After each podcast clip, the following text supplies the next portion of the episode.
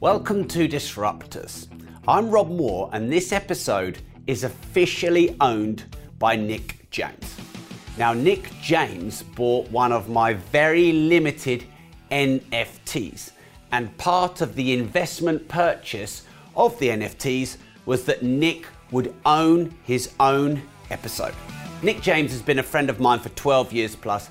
Massive shout out to him. He runs some of the best business events in the UK called Expert Empires.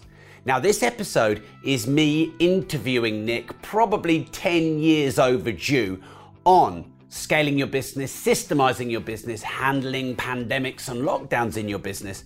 And as Nick has hired many of the world's best business keynote speakers, including me, he dishes the dirt on what he really thinks of these famous people like Grant Cardone and Gary Vee and David Goggins and Rob Moore. You'll hear me tell a story in the interview on how Nick and his company really taught me something. They taught me something I already knew for 15 years but wasn't doing it. Now, linked to this story, which you'll hear in the episode, Nick is actually offering you his vision and meeting and strategic growth templates. Because here's the thing we all learn stuff, but actually getting physical templates to do vision meetings and build your five and 10 year strategy, this is something that very few entrepreneurs do. So if you go right now to expertempires.com forward slash planning, that's expertempires.com forward slash planning. Nick's grown a seven figure business. He focuses on helping other entrepreneurs build a seven figure business and I'm telling you, these resources will be very valuable to you. So before we dive into this episode, make sure you go along to expertempires.com forward slash planning. Is the personal development industry, especially this always be positive, is this a bit of a scam? um, I suppose if you're asking, do I think there are some people in the personal development industry that are scammers? I'd probably have to say yes is the personal development industry a scam? Like, that's a big generalization. And of course, there are certain people in the industry, as in any industry, that are what you might call scammers.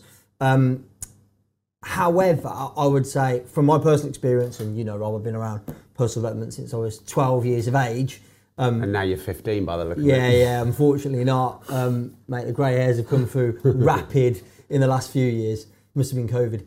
Um, so I think I've seen over the last, what, 20 odd years, like some unbelievable transformations in my own life, in people's lives that I've been around. Um, and equally, I've seen people invest lots of money in their personal development and then end up disappointed. So I think the the downfall probably um, of personal development, I've definitely seen this, is this idea of you go to one seminar or read one book or listen to one podcast or watch one video and all of a sudden you think bang everything's going to change. Now the contradiction in terms is that absolutely i believe that everything can change in a second. One thing can change your life forever. Equally i think if you if you believe that investing in one seminar workshop um, reading one book is going to change your life forever then you probably um, a bit naive because the bit that's frustrating is the amount of people that go to one seminar and then don't follow through on it. And that I think is the flawed. Sometimes personal development is sold as a quick fix, and it never is. I mean, like I was listening to one of your podcasts, Rob, earlier today, and you were sharing how you've spent seven figures on personal development over the years. You know, obviously it's spread over a long time, but for you, for your team, and still now, today, you're investing in personal development. Um, I certainly am as well. And, well, you'd be hard pressed to find two people that have spent more time or more money on their personal development, yet we're still investing time and money on those things. So I think that just shows it can't ever be uh, one and done. I, th- I think that's the the misconception or the scam is when things are sold as a one and done, um, and it never is. Okay, so if someone gets into personal development and their life doesn't improve, who's to blame? The teacher trainer of personal development or the consumer who didn't implement said personal development? Well, there's a number of different answers to that. If the teaching, the training is high quality and the person then does not implement it, then you'd have to say the person, the client, is responsible. I don't really like using the word blame, but is responsible. If the training or teaching was fundamentally flawed, then of course the teacher, the trainer has to take their responsibility as well. And for me, it like it's not healthy for sole responsibility to be put in one or another category. I think it does have to it does have to sit in both. But look, I mean, personal development 101 is to take responsibility for everything you create, be, do, have in your life. And I think when you, and it's not easy, when you can take that philosophy on board, live it every day, everything else happens a lot more easily.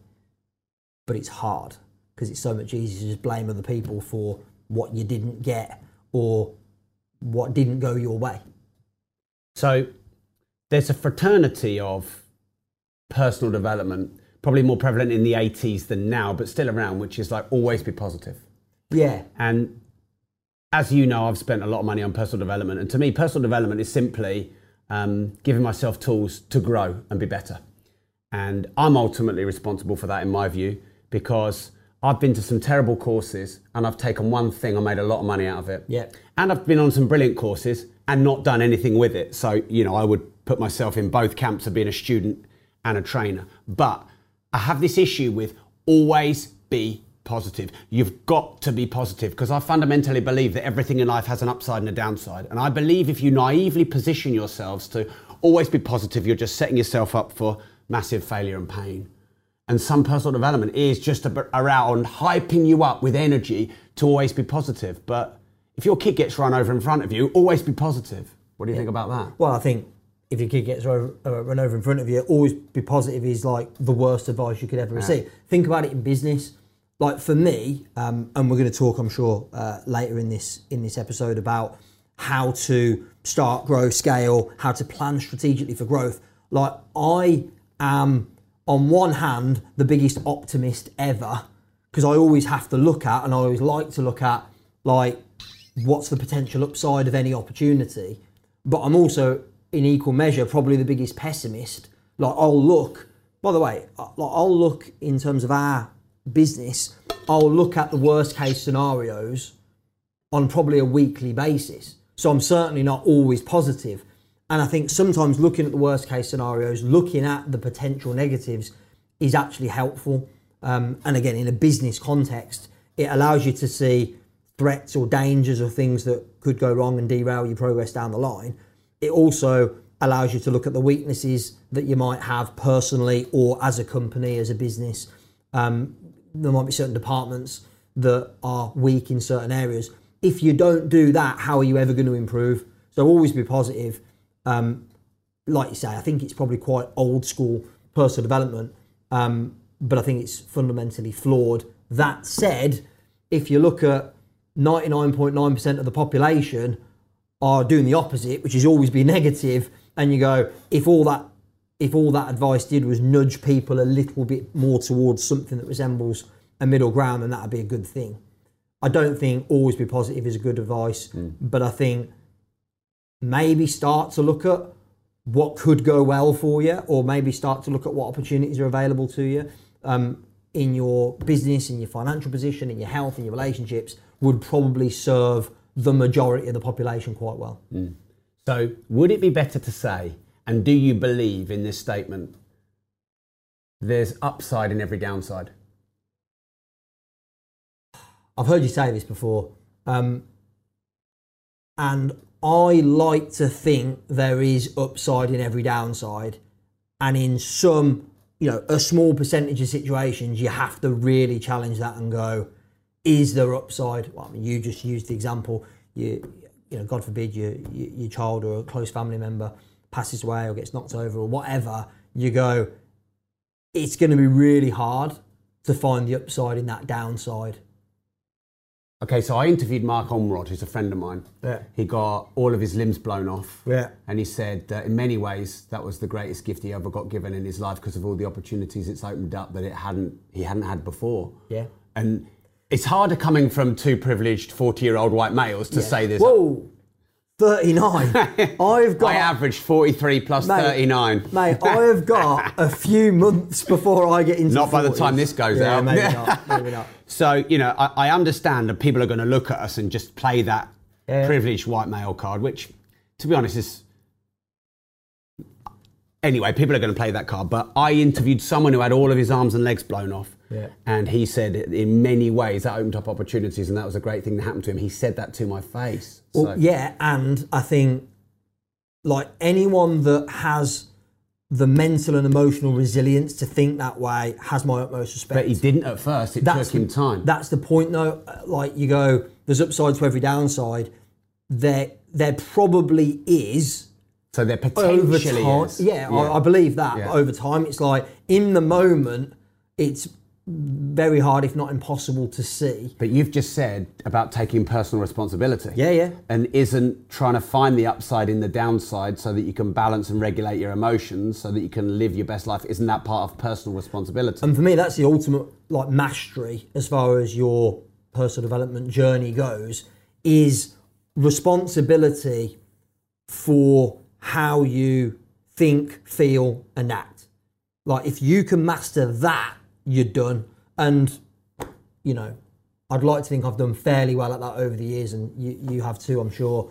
Um, and even then, you can't be perfect and get it right every single time Because there's new level, new devil. always always and but yeah i think the the personal responsibility for the feeling for the emotion that's the key um and i think can i say honestly that i don't ever have a negative emotion in my body of course not the question is how long does it last?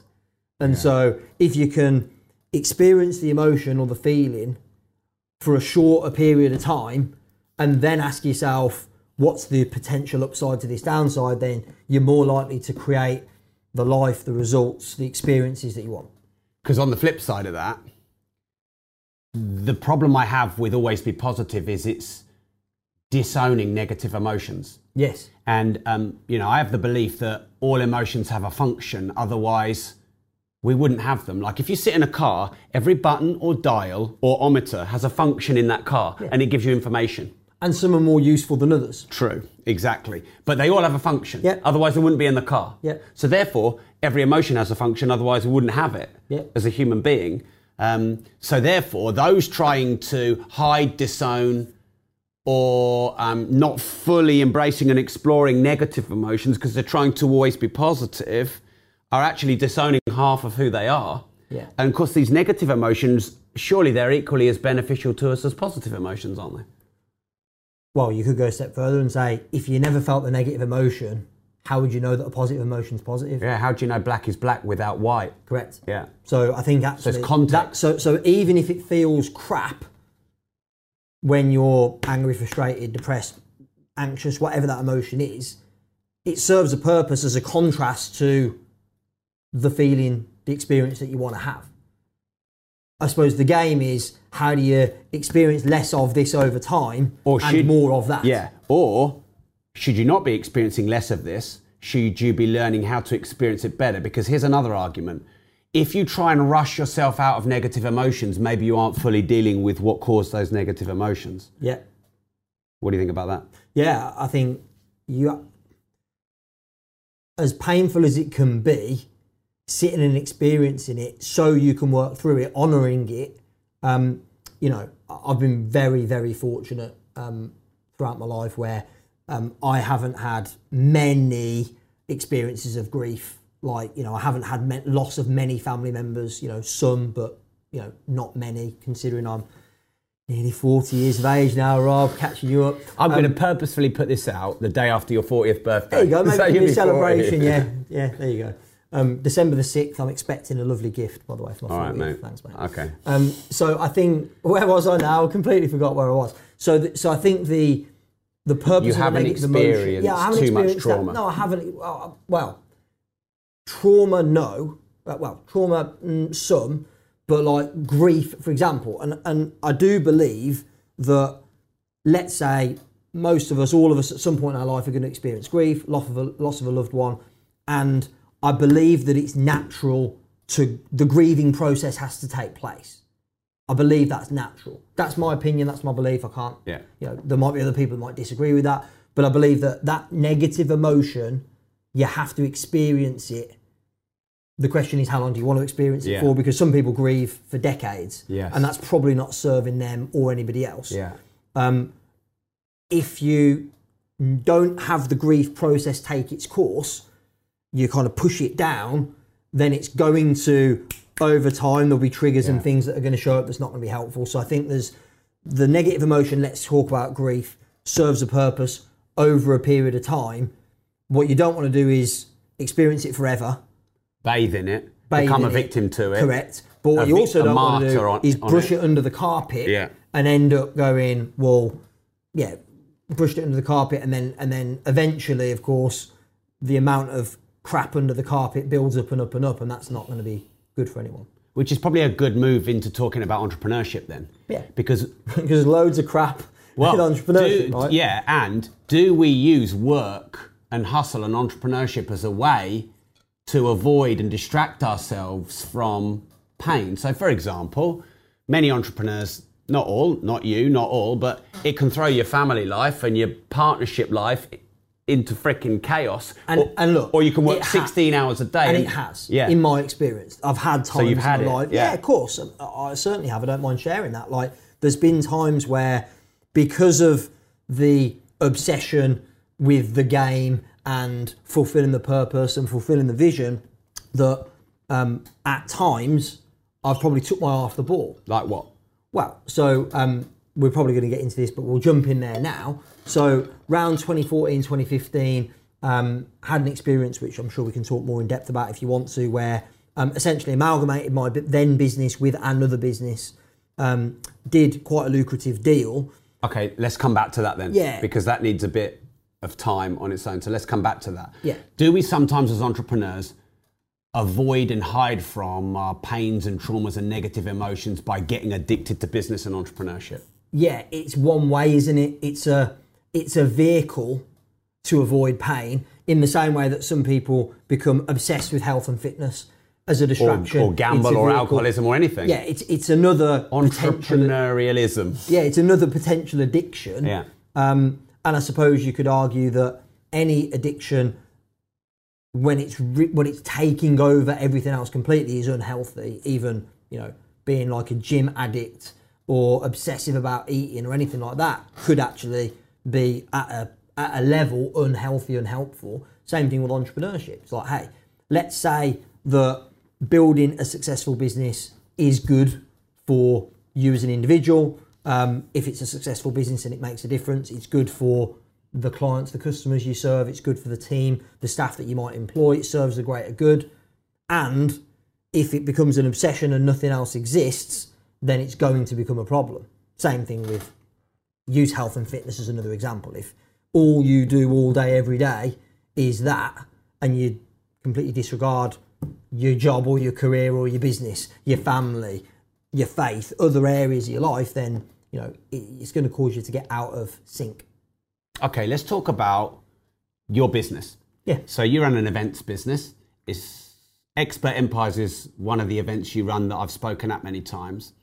Um, how did the lockdown and pandemic affect you? Bearing in mind, overnight, March 2020, you can't run your business anymore.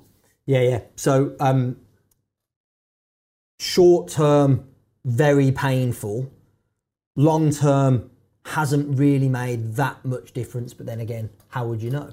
Because you go, well, Because it could have been five times as better if there were no lockdown. or it could have been five times as worse. Yeah, Something yeah. else could have happened. So Yeah. who knows? It- and, and actually, in every downside, there's an upside, Yeah. and there are certain things we've we had to do that we would not have done had lockdowns and COVID not happened. Like, Running virtual events. So you actually spoke at our first ever big virtual event called Expert Empires Global. We wouldn't have.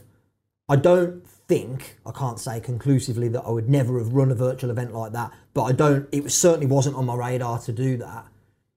But I did it because there wasn't really any other option. Um, I wouldn't have started my podcast, which you were on at me for about two or three years. since 1985, Yeah, to go, yeah, so to go, Nick, you got to do a podcast. you've got to do a podcast, and here's why, and it'll be amazing. And eventually, because the absence of live events being my main focus created a space for me to launch the podcast. And I'm really glad that I did. Um, same thing with the virtual event. So, with every downside, there's an upside. There are a couple of them right there. Um, it also challenged me. How? You know, I, I really believe that running a business, being an entrepreneur, is the greatest form of, or one of the greatest forms of personal development you'll ever experience. So let me set the scene. Um, I forget the exact date in March. I'd sold 508 tickets for a live event in London. We had two speakers that were flying over from the US. Um, I'd invested six figures in their fees to come over. And I don't know if people can remember or you remember, Rob, around this time, there was no actual lockdown in place, but there was definitely a feeling of fear. And so um, I'd actually been on holiday in Dubai with my family for a week. Um, and so I'd been at a distance and wasn't really watching the news or kind of seeing what was going on. So I land back in the UK, I go into the office, and it's like, uh, what do we do? Do we cancel the event? Do we run the event? What do we do? Um, I am, generally speaking, pretty laid back and very optimistic. So I'm going, it'll be fine. Like, it can't be this. Obviously, there was no precedent for this at all. So, um, obviously, right now, we look back and go, well, we know lockdowns happened and the reason why. But the idea of there ever even being lockdowns was just outrageous. Like, it wasn't a reality for, for me, for us. So, um, me being super optimistic, I was like, look, people choose not to come. That's their choice. We're running the event no matter what. Even though it was going to cost me a fortune, I was like, look, one of our company values is we do what we say we'll do. I was like, we said we were going to run this event. We've got to run the event. Otherwise, we're letting people down. So there was a lot of people phoning, emailing in saying, is the event still going ahead? So I did a video and I went, right, I just want to set the record straight. The event's going ahead. Within 24 hours, I had 105 emails, phone calls, or basically like comments on social media hammering me for being irresponsible, like you've just been greedy, you're only running it because of money, all of these things. And that was hard, like that hurt. Because also, I knew that actually the easy route financially would have been to not run the event. You know, Rob, you've run some big events. Events cost a fucking fortune. So it actually would have been easy for me to. Then you, you got hotel, AV, food, accommodation, all of that on top of the six Exactly. figures. Yeah, exa- exactly. So. I was probably in for, uh, on average, anything between three and five hundred grand every time I run an event, right? Yeah. Um, so I was in for probably on that one, probably a few hundred grand in expense. So it would have been easy for me to just cut the event. Um, but I didn't want to. I, I always operate. I go like, what do I feel is the right thing to do? I, I always revert back to our company values, which I, I believe are for any business like they are the go-to place for key decisions. And so went back to the values. I went right. The right thing to do here is to run the event. So, um, and then after the feedback, and you know, bless them, some of my team are taking phone calls from people who are getting really nasty. Like when people are in fear, people get nasty sometimes, and so that was that was not pleasant. So um, the decision I took was I went look, um, based on this feedback, I held my hands up and I went, you know what, I think I got this wrong. So I did another video out on social and sent it out to all of our clients, our customers, ticket holders. Oh, you know what, I think I got this wrong. I didn't, I didn't anticipate how you all felt about going to a public event. And so here's what I've decided to do. And so we went, first of all, the event's going ahead online. We did not have a state of the art studio like you have here, Rob. We had a few laptops and a bit of cheap lighting. So I think it was it was two to three days later, we had a makeshift studio. We ran the event online. I also said we'll still honour the ticket for the next when we can run a live event, and we'll upgrade that ticket for you for no extra charge. And in that moment, like as soon as we did that, everything changed. Like I went from having it was I counted well over hundred people that were like savage, really unpleasant, and it just dissolved the whole situation. So in the short term, painful. Um, in the mid term, still a bit painful because I couldn't do the thing A that I love to do, and B that's the lifeblood of our business. So we did a lot, a lot of work online, as, as you did, Rob, and most people in our industry did, um, which I wouldn't have done otherwise. So that in itself was a, a bit of a blessing. Um, And what it also caused us to do um, around this time, we, we were already we'd already invested in building a training facility, and so when that completed, it meant that we could run, you know, as we came out of lockdowns, instead of running two or three large scale events a year, we then switched to run um, like two or three small events a week. So we were running events for 10, 15, 20 people a few times a week. Um, and actually, that structure still exists in our business today, which we weren't doing anywhere near as much because we didn't have our own facility then, so we couldn't before. So, you know, from every downside, there's an upside. There was a lot of upsides. It was painful at the time. Um, you know, I'm really proud that we didn't um, we didn't have to let any staff go. We were we were able to keep trading. Um, the, the the key place, I guess, aside from the events, the key focus went on to serving the existing client base. Because what I knew was if we continued to serve the existing client base, i.e., our mastermind members, people like that, um, that we would be okay financially because um, as long as they're okay and they're paying, then we're okay as well. So I kind of switched off new business, new opportunities, new lead gen for a month or so and just focused on that. And that's that was, I think, turned out to be quite a smart move. Mm. So one of the things I wanted to do in my training business for quite a few years is to take it global. Mm.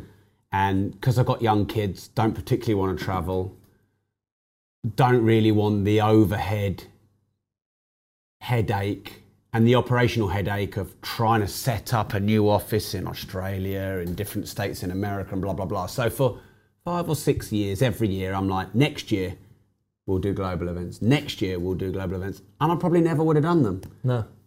Until the lockdown, yep. which forces you to do global events because you can't do local events. And it didn't occur to me in six years to do online global events and that's what the pandemic and the lockdown taught me in business. Just one thing quickly, Nick. I always had the assumption that online events, you cannot have the same experience yeah. as a face to face event. And I think in some ways I was right. But when you can't do a face to face event, it forces you to learn how to create a great experience online. Yeah, I agree. And, and um, I suppose there's a couple of things. What's interesting is um, would there have been, was the market ready for online five or six years ago, probably not to the degree that they were and are now, or were in 2020 and 21 and now in 22. But most disruptors disrupt by giving the market what it's not ready for. It doesn't know it's ready for, but they Sometimes. make it ready for them, yeah. don't they? Yeah, uh, yeah. I mean, I, you did black taxis, didn't need disruption. Fair. Uh, but Uber gave us something we didn't know we needed. Yeah, and I think in some cases you can give the market something it doesn't know it needs, and it's not ready for it, so it tanks. Yeah, and there's plenty true. of plenty yeah, of examples. Loads, yeah. How, how many how many how many apps claim to be the next Uber or the next Just Eat or the next Facebook? But maybe that's execution. Maybe lack of cash, maybe, not yeah. sometimes. Yeah. And sometimes it's a flawed concept and the market's not ready for it. Yeah. I think running events online from 2020 onwards, the you know everyone knows how to use Zoom like when I say everyone, most of the population knows how to use Zoom. That wasn't the case pre pandemic, yeah. right? So I think the market has become more mature. Um, but I think you're right. Could you have run online events successfully pre 2020? Yeah, probably. And also there was less competition because obviously a lot more competition came into play mm. post 2020 as well.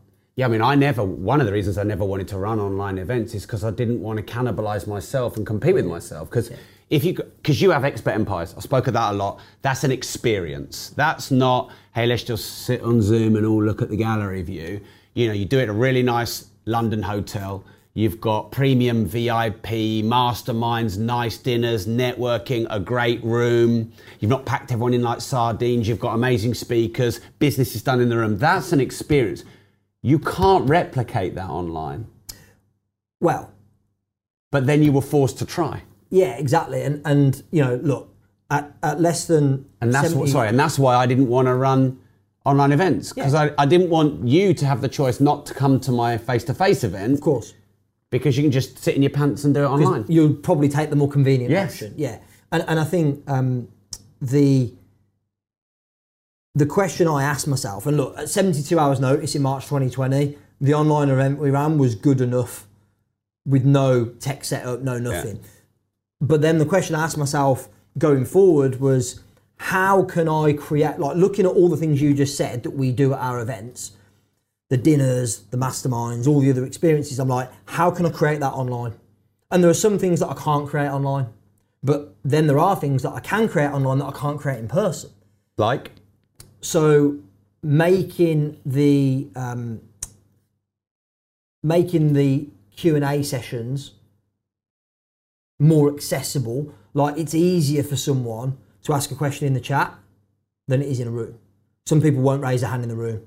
Well, when the speaker's speaking, generally there's no Q and A. Yeah, a lot of our speakers still do the Q and Yeah. A, but but like there are people that will come to an event and would dare Yeah. would never dare raise a hand, but it's much easier for them to put something in the chat. Yeah, you So- can do polls as well, can't you? Yeah, there's, Lo- there's loads of things you can do. I mean, look, I mean, obviously the commercial aspect is one element.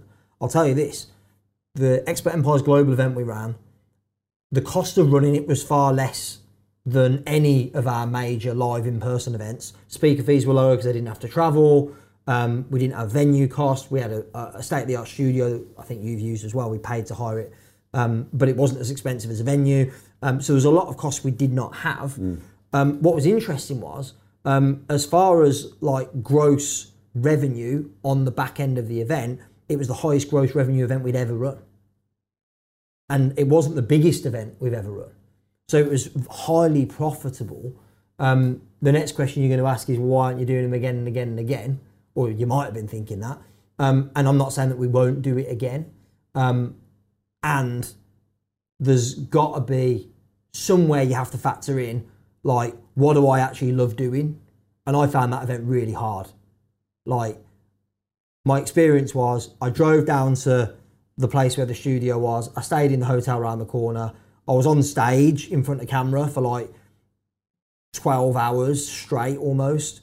It was knackering. Don't get me wrong, it was great result, highly profitable, but I don't actually relish the idea of doing that again and again. Well, there's no energy exchange, is there? you haven't got the feedback from It's the hard. audience. Yeah, yeah you have to self. It is different. Yeah, you have to self energize. It's hard.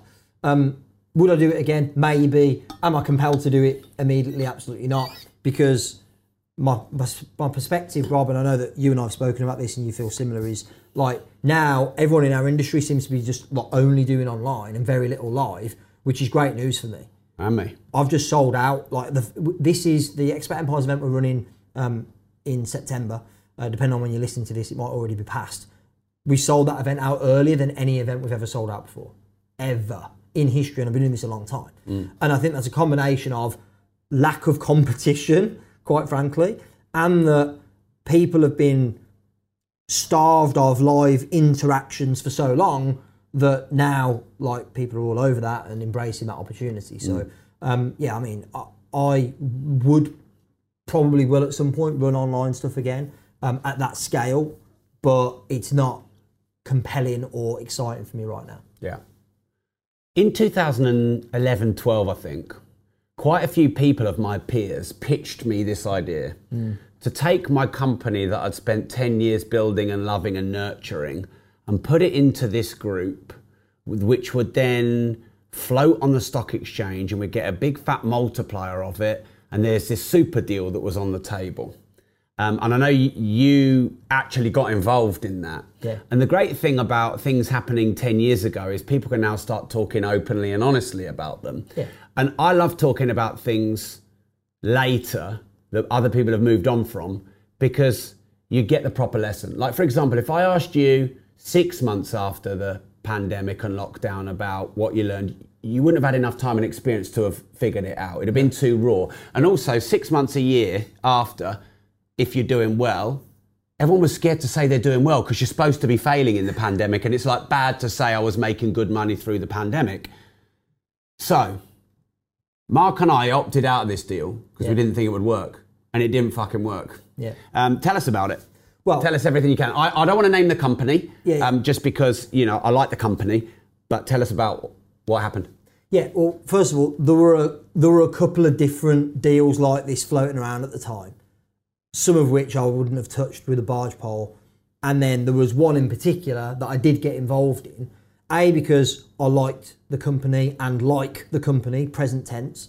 Um, still do a lot of business with them now. Um, look, I was at a point in my business. Bear in mind, back then, my business was probably less than ten percent the size of my business now. So, like, I was still, I didn't realize it then, but I was still relatively early on in the journey, and so I got like the opportunity, which sounded really big and exciting, was very appealing. Now you were a lot further along in the journey. If somebody came to me with that deal now, I'd probably respond differently because now I've got something of value that's been built up over a long period of time. Back then, the thing that I'd built hadn't been nowhere near as much time had gone into it. There wasn't as much value in it. So, you know, when you've got something that has, I didn't realise at the time, but little value and you get an opportunity that's got a lot more value attached to it, it felt like a good deal, right? Tell us the structure of the deal because you're right. Yeah, I got pitched two or three different ones of these. I think I I know the names of the people, I know the names of the companies, and haven't seen one come off. So tell us how the deal was structured. Tell us what it was like, and tell us. Yes, um, the deal the deal was brought to me by a friend of mine. Um, he had a company similar to mine, same industry. Um, the idea was we we essentially amalgamate those two together, so that the the the sum of those two parts is greater than the individuals, and then um, there was a larger company that wanted to purchase that asset. And then there was not just you two, weren't they? Were doing that deal with others, were they as And well? I think there was other versions, but we were just us two. yeah, because they was- obviously pitched us and other companies as well. Yeah, so, yeah. So, so the, but the deal that we did, to be clear, was only our two businesses. There was Yeah. no one else involved. Yeah. There was, a, like I said, there was another party that was trying to amalgamate multiple companies into Yeah. one and then do the same thing. yeah, Which I don't, I, I wouldn't have done and didn't do because I was like, if I'm going to get in bed with someone, I want to know who I'm getting in bed with. And, Yeah. and in fairness, the person that I did that deal with, we're still friends to this day, and we'd known each other a long time. So Yeah. at least I knew what I was getting into. Um, it was a asset sale once we'd amalgamated the two, part cash, part earn out, part um, share options. okay. And, did I'll, work? And I'll be honest. Well, the question is, did it work? It depends how you measure work. Okay. So did did, in the you, did you term, get cash? yes. So in the short term, I got cash. Yeah. How Um, much? Well, I'm not going to give you the number Why not? um, because I don't want to. Um, well, and here's the thing: at the time, the amount of cash seemed like a decent chunk of cash. In the huge scheme of things, it wasn't really. Um, but the earnout served me pretty well over the next 12, 18, 24 months. so did, did you get the earn out money. as well? Yeah, made some good If you love to travel like me and you understand the power in escaping the money for time exchange trap, but you just don't know how to do it, then building an Airbnb consultancy business could be exactly what you have been looking for. Right now in the UK, there is a completely untapped opportunity through helping struggling Airbnb hosts by turning around their underperforming properties and generating you huge commission payments in the process. We are going to teach you all of the tools and all of the techniques that we've learned over the last five years through building our very own multiple six figure Airbnb business, arming you with everything that you need to swoop in and save the day.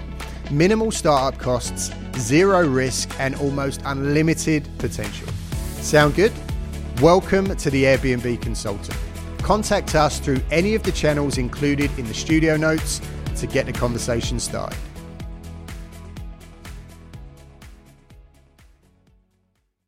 money on that. yeah. Um, I had to work for it, so Yeah. it wasn't like a yeah, you just get paid it for sitting in your pants with your feet up. It was like I had to work, Yeah. continue to operate in the business in order to get the earn out, but did really well out of that as well. Um, the the share options piece never came to fruition, albeit still is active technically. So there could still it'd be fucking cool if in five years' time, all of a sudden I go that comes to fruition from you know 15 years ago or something because that's possible. Um, so would I do it again? If the same opportunity was presented to me now, I'd probably say no. But that's given the current status and setup of my business. Um, at the Why, time, why would you say no? because a the business we've built or the businesses we've built now have a clear vision that I'm committed to and I wouldn't want to be answerable to anybody else on that vision. Yeah. That's the reason, really. That there isn't any other reason than that. Um, that business back then, bear in mind, I was in my twenties, and somebody waved some cash at you, and you know it made me feel like the big man. And by the way, I went and bought a stupidly expensive car that I probably couldn't afford, and did a load of other things. Like I did, spent a load of money on fancy, you know, experiences and stuff, which was cool at the time, but probably not the smartest financial move. But that deal allowed me to do those things. Hmm. And would I have the business, the life I've got today if I hadn't done that deal? No, I wouldn't. Hmm. So actually, even though I say I wouldn't do that deal if it was presented to me today, I don't regret doing the deal because it led me on the path. And I wouldn't have the company, the vision, the team, the client base, all of that. Maybe you would. Maybe it'd be bigger. Maybe it'd be better. Yeah. We don't know, do we? But I'll tell you this back then, I wasn't thinking as big as I am now. Nick James has been a friend of mine for 12 years plus. Nick is actually offering you his vision and meeting and strategic growth templates. Because here's the thing we all learn stuff, but actually getting physical templates to do vision meetings and build your five and 10 year strategy, this is something that very few entrepreneurs do. So if you go right now to expertempires.com forward slash planning, Nick's grown a seven figure business. He focuses on helping other entrepreneurs build a seven figure business. And I'm telling you, these resources will be very valuable to you. So, the person you went into business with doing Yeah. this, um, are you still in business with the person? How did that go? Yeah, so we're not in business together now, um, but we're still friends. And why did it separate? So it separated. Um, it was part of the deal as such was the earn out and the continuation of of trading. What Ul- to, to, to ultimately- merge? Yeah, yeah. Ultimately, the merged business alongside the company that acquired the asset, that was not viable. The model was not viable. We were trying to do too many things, like the things that we'd done to build two separate successful businesses, which was essentially training and masterminds. We then moved into more of like an agency model, which you know about, you've got an agency. And the way we did that wasn't smart. And so we ended up, essentially, it wasn't financially sustainable. So we separated out. What was it like separating a business? The hardest thing that I've ever had to deal with personally. Why? So, because, not because of the financials, because by the way, the financials are pretty clear. Um, I can share this. He kept the business. I got nothing, which was really hard. It was hard because all of a sudden. Why did that from- happen, by the way? Uh, just because the way we'd set up the share ownership. Was and that because- naivety on your part, or did you want to go in with that exit? Um, no, uh, it was because the business had built up a significant amount of debt, and so the choice was either, um, like, you So he had the asset, but he had the debt as well. correct, yeah, and we're not going to go into what happened next because that's none of my business anymore. But ultimately, um, I ended up with no business and also no debt. He ended up with the business, the ongoing concern, and the debt. Yeah. Um, but I started back at zero in July 2015. Um, So you, And you was- got some money and spent it, and you started back at zero. correct. Yeah. And what was hardest about it was it was interesting. It wasn't the fact that I was back at zero financially. I felt like I'd I'd got good enough at marketing, selling over time that I, I could always you know Yeah. create something. It'd be fine. Um, albeit you know the first few days were quite stressful. Um, it was more, and I realised this you know later down the line. The identity I'd built for myself was I'm a co-owner of this business, and then when that when that was no longer the case, I lost my identity, and so that was there was a period of time it was the hardest um, hardest phase of my life because I didn't know who I was anymore.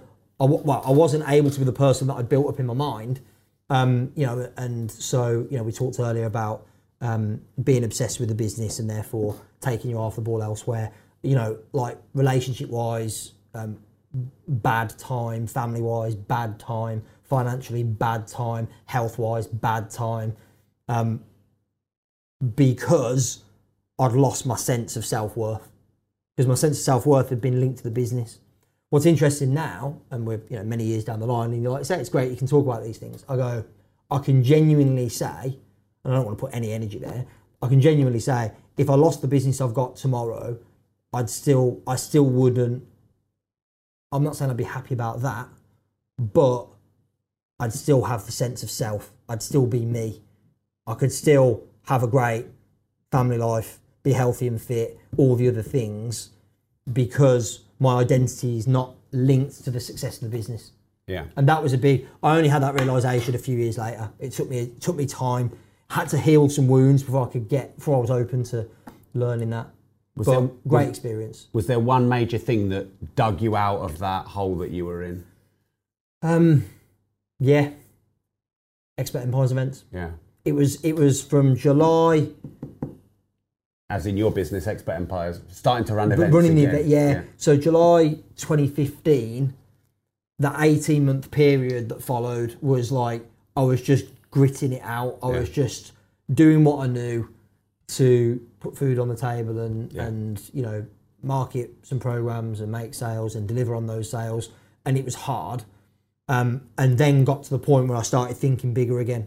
So, and probably around that time, you know, I'd, I'd started turning, making some better decisions, health wise, relationship wise, family wise, all of those things. And I do believe that um, your personal life and your business life are not separate entities because one will naturally affect the other. And I think, you know, whilst I'm I saying that in order to have a, a successful business, you have to be healthy and fit and have a great relationship? No, there's plenty of examples of people that aren't. But I think it's easier. I think if you were unhealthy and had a toxic or non existent relationship and you had a successful business, I believe if you were healthier and had a better relationship, you'd have a better business as well. Is my opinion. So let me give you some context as to why we just discussed that. Yeah, yeah. Um, I've got a very skeptical business partner, as you know. He's a worrier. He can pick a flaw in anything. And I've never met anyone ever that's as genius as him at finding faults and problems. He's just brilliant at it. Um, And by the way, I never had that. no, I'm And you're an more- optimist. I'm more like you. Yeah. So I didn't have that to even me out. No. And this is why I wanted to talk about this because what Mark will always say to me is you don't know how something has turned out unt- until it's done. As opposed to you're starting it, you're doing it.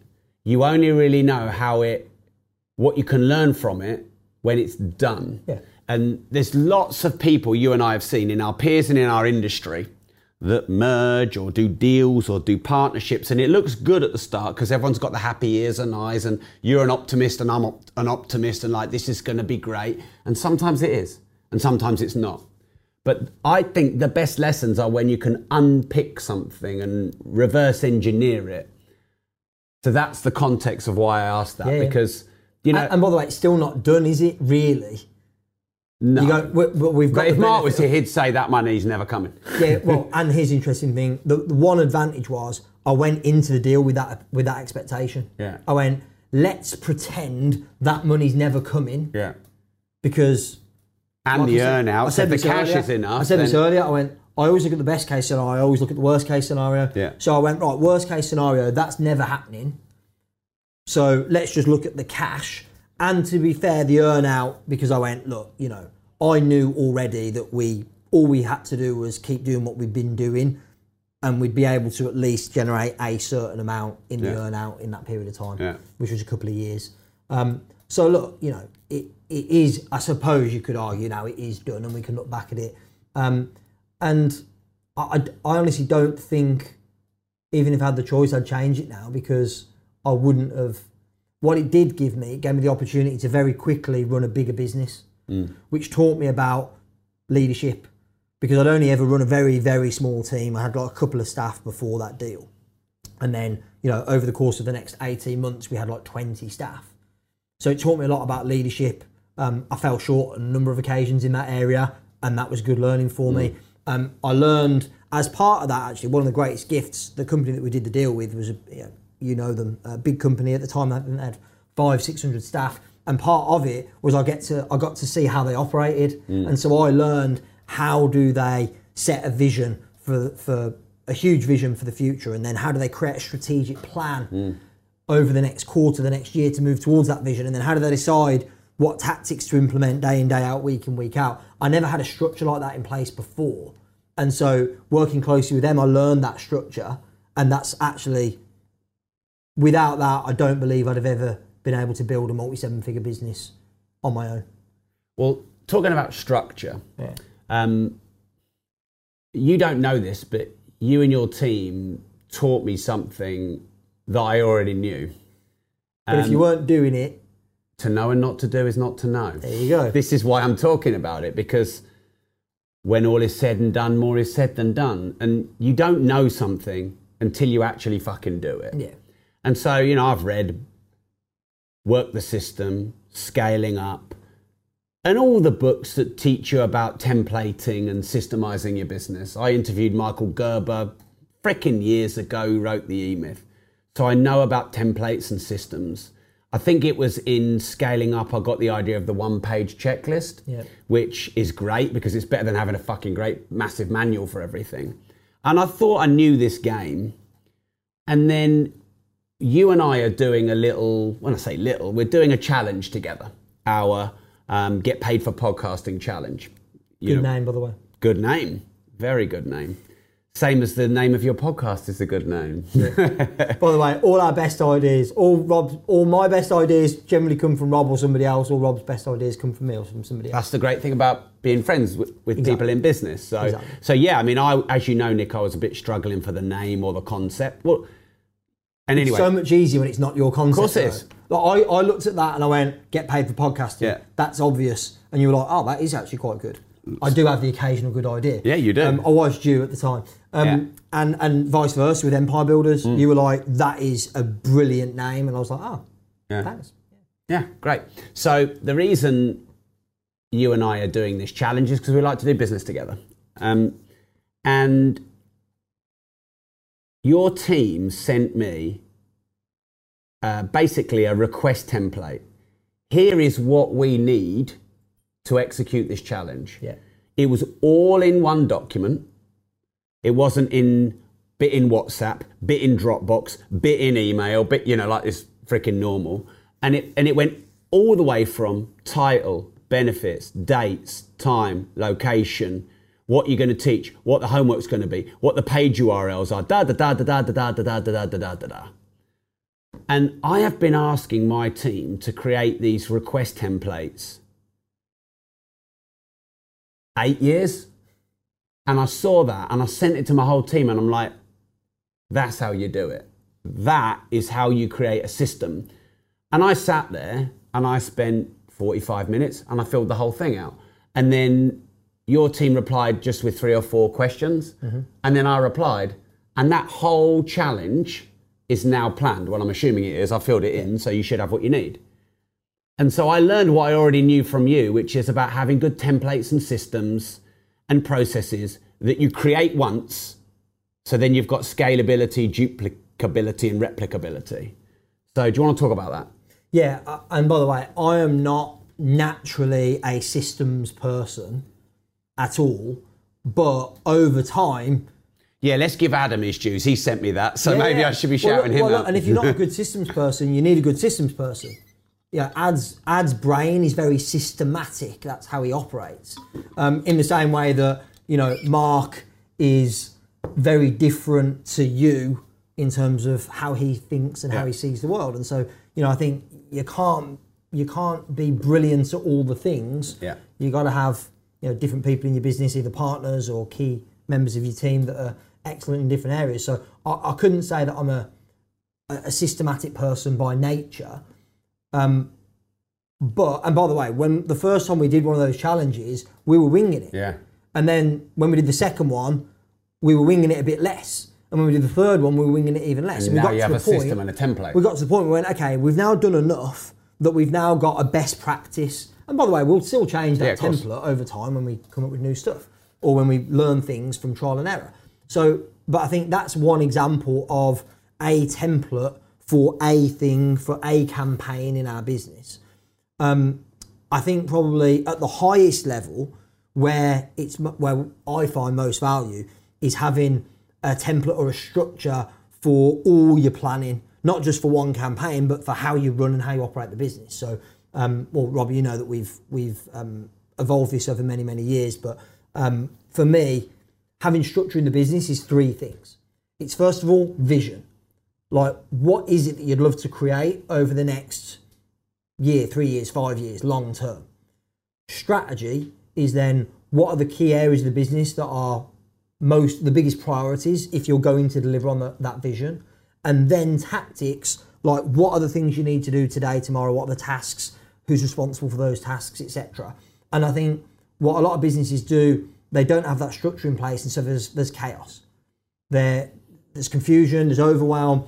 Um, the team or the people in the business have no clarity or certainty or confidence to know what they should be working on day in day out. And so having that structure and, and again it's you know something that we've built over years and improved and, and tweaked and honed and having that essentially templated mm. so it's a fill in the blanks um, makes it easy for others to then replicate it so what that means is i don't have to be involved in every single bit of planning that we do in our business because we've got templates that have been created from best practice over the years I know so many people watching and listening struggle with that. Yeah. And often what people do is they will teach you how to do that, but actually what people really just want is give me the freaking templates. Can you help out? Yeah, you need both, obviously. So um, what we've got actually, which I'm happy to share with your audience, Rob, of course, um, is we've got uh, a collection of training and templates for the strategic planning process. So this is the process that I first learned from this big company back in 2014. It was. Um, and implemented in the business. Um, it was my go-to in 2015 when I started from scratch in July, and we wouldn't have been able to build the businesses we've built since without it. Um, essentially, there's training on how to do strategic planning, how to set a clear vision for the future, how to know what you should be prioritizing in the next three, six, 12 months, and how to know which tactics you should be using right now. That's where people get unstuck. There's so much noise there's so many different tactics we're learning from seminars and workshops and podcasts and audiobooks and books and all those different things that we get confused and overwhelmed. So the process will help you get clear on what's the vision, what are the strategies you should be focusing on right now, and what are the tactics that you should be deploying. Um, and we've put together some templates, the ones that we actually use those templates now every single quarter in our businesses when we do planning. Um, so we're making those templates and training available. Um, for your audience? Well, then send them where they need to go. Where they need to go. Um, expertempires.com forward slash planning. Right, whatever you're doing, whether you're watching, listening, driving, working out, or whatever, stop. Stop what you're doing. Oh, 200,000. I was going to say, don't be slamming that watch on the desk that hard. Um, Mark wouldn't like me to tell anyone that. Um, stop what you're doing. The link again expertempires.com forward slash planning. This is a vital part of your business whereby if you keep starting everything again, again, then you have duplication, chaos, confusion, and a mess.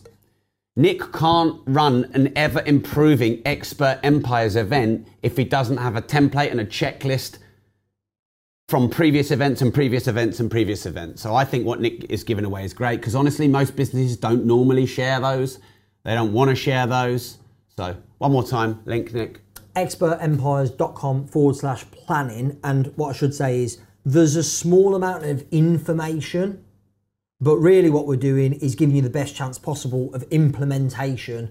So, you worried you broke your watch, um, that would be expensive to fix. Um, what we're doing is giving you the best chance possible of implementing this process so that you can create more clarity and certainty and confidence. Yeah. If you've got a team, I'm telling you, this will be the most valuable process you'll ever go through. Um, even if you haven't got a team, establishing, establishing these habits now will allow you to grow and scale much more quickly. Thank you, Nick. Right.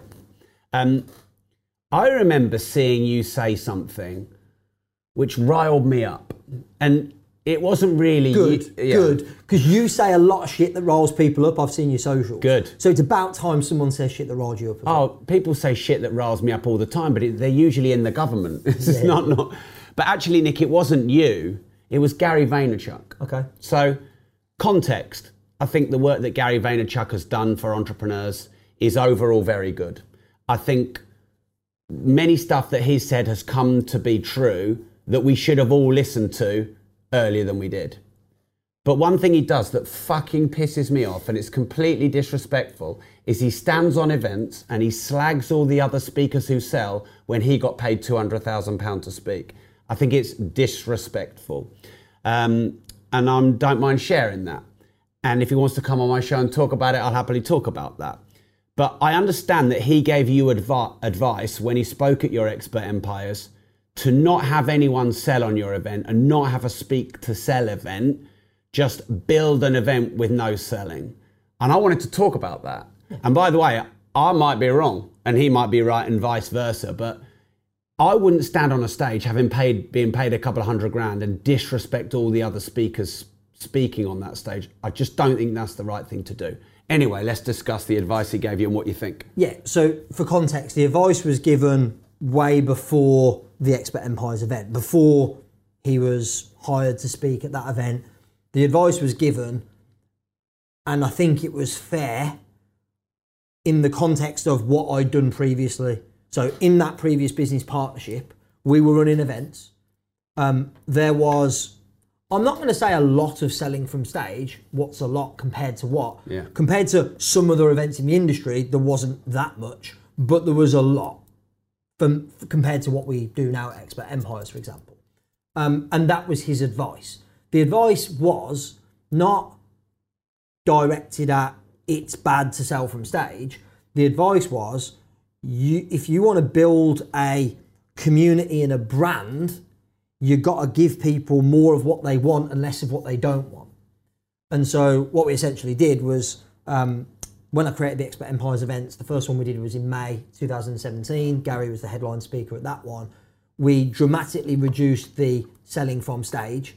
Um, we made it so that whatever selling from stage there was was highly relevant to the audience, affordable, and done in a way that feels good, whether you buy or not. Um, and I think that was good advice. He's, to be clear, when he's spoken at my event, there was nothing he said that I felt was disrespectful to me or to any of the other speakers. So I can only go off my own experience. Yeah.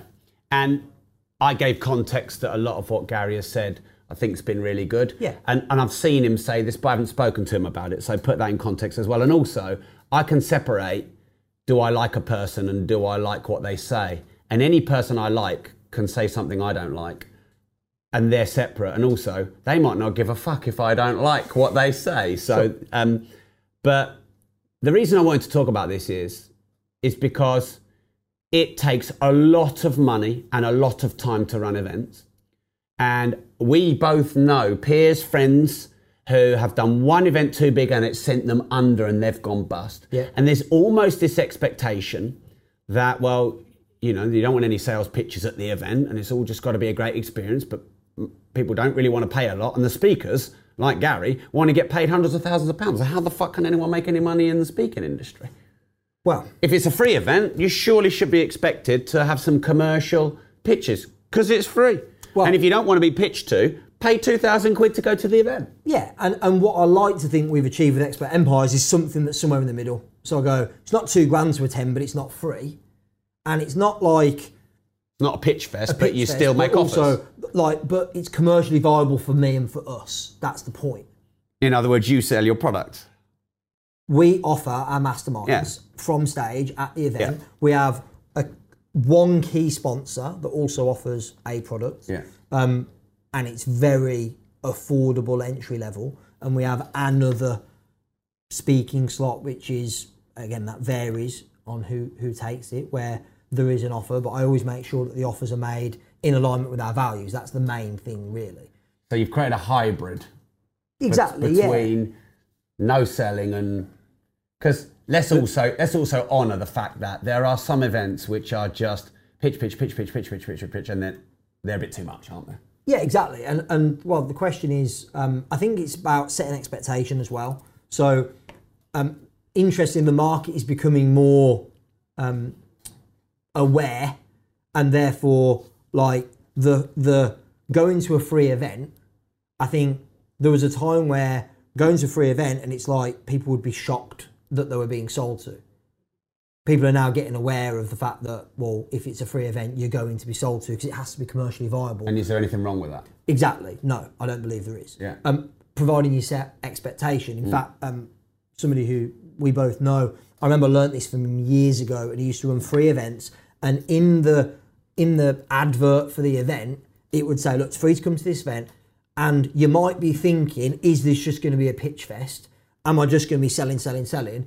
Well, I'll tell you exactly what's going to happen. It's a whatever it was, three hour, five hour event, and session one's going to be this, and session two is going to be this. Then I'm going to take 20 minutes. I'm going to tell you about this program, and then session four is going to be this.